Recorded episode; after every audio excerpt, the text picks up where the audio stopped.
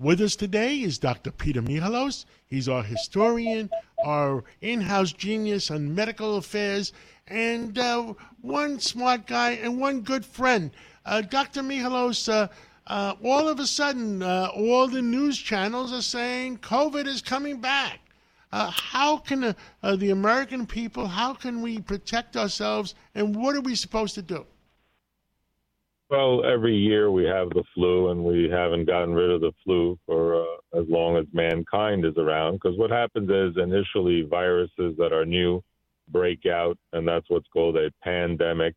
And those viruses initially can be very, very deadly, like the 1917 18 flu or 1968 69 Hong Kong flu, or what we just saw in COVID in December 2019. But what we also learn from history that viruses will continue to mutate. So we keep hearing about all these different variants. And as these viruses mutate, they learn that they can't keep killing their human hosts. So fortunately for us, that they become less deadly and less debilitating. But what happens is that they learn to also become more contagious because they need to jump from host to host to continue to survive. But what's interesting about this particular virus is some of the side effects, and usually you catch a cold and it goes away. But we're seeing that a large percentage of people are developing something called long haul COVID.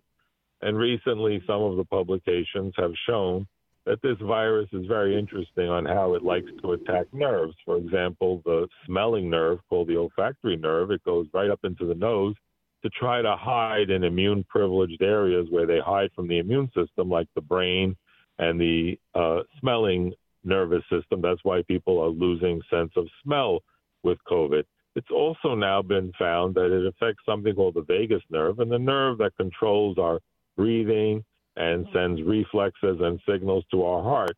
So now it's starting to explain why some of these people with long haul COVID are having an elevated speed speed speeding up uh, heart rate called tachycardia. And they're also having weird sudden drops in blood pressure that may also be caused by the changes in speed of the heart because our heart muscle is our pump that feeds our brain. And it also may explain why people are having periods of fatigue and being tired and also getting misdiagnosed with other uh, diseases like um, myalgias and other fatigue syndromes.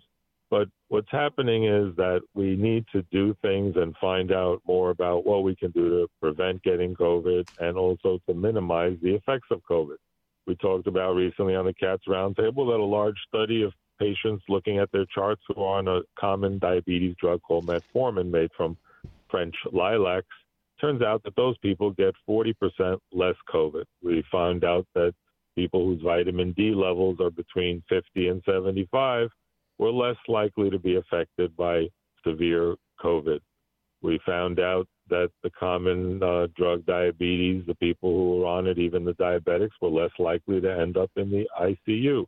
We find out that our body mass index or our weight and size affects us. So we are, we need to be motivated to try to stay as thin as possible. And as we always talk so about, so we, we are table. getting smarter, and our doctors are getting smarter how to treat COVID so we don't die from it. Right, and we also have antivirals, just like with the flu. We have Tamiflu. You take it the first three days, and we also have an option from Merck, the molnupiravir, and from uh, Pfizer, uh, the Paxlovid. Anything you take, whether it's a vaccine, a pill, there's always going to be some side effects. But at least now we have a treatment, just like with HIV and AIDS. 40 years later, there's no vaccine, but there is a cocktail where they give you two or three different antivirals and basically you attack the virus at multiple replication points, and that will stop and control the AIDS virus. That's why we're not seeing all those deaths that we were seeing years ago with HIV. So we've learned how to control it. But again, we tell our listeners that as the winter comes on, we know that the virus spreads more in dry air. In humid air, it seems to get wet and like falls to the floor so it doesn't travel as much. So as people are starting to crowd indoors, we tell people to be more cautious. And if you have it, you know, find out if you have it and isolate. Don't go to your job or you know to household members, especially to the elderly, which are higher risk of being severely affected, and just try to uh, stay away from them. But thank God we have treatments now. Yes, hospitalizations are up, but I think we're much better equipped, and uh, we've learned that our supply chain is national security, and hospitals are much better prepared with medications now and treatments. Early on, it was scary when we saw all these body bags and refrigerators in hospitals because there was no real treatment. Understood. Uh, anything else you want to uh, want to tell the American people? We have another minute left. Yeah, just to, to reiterate what we talked about that the new uh, depression pill for postpartum depression, half a million women in the United States are affected, one in seven women. People end up killing themselves and dying, and now there's a pill you take it once a day for 14 days, and uh, people respond dramatically within three days, and that's going to help save a lot of women and uh, probably a lot of their husbands too from uh, the stress of uh, severe depression after delivering babies. So exciting news on the medical front, uh, thanks to capitalism in the United States and people investing in research and development.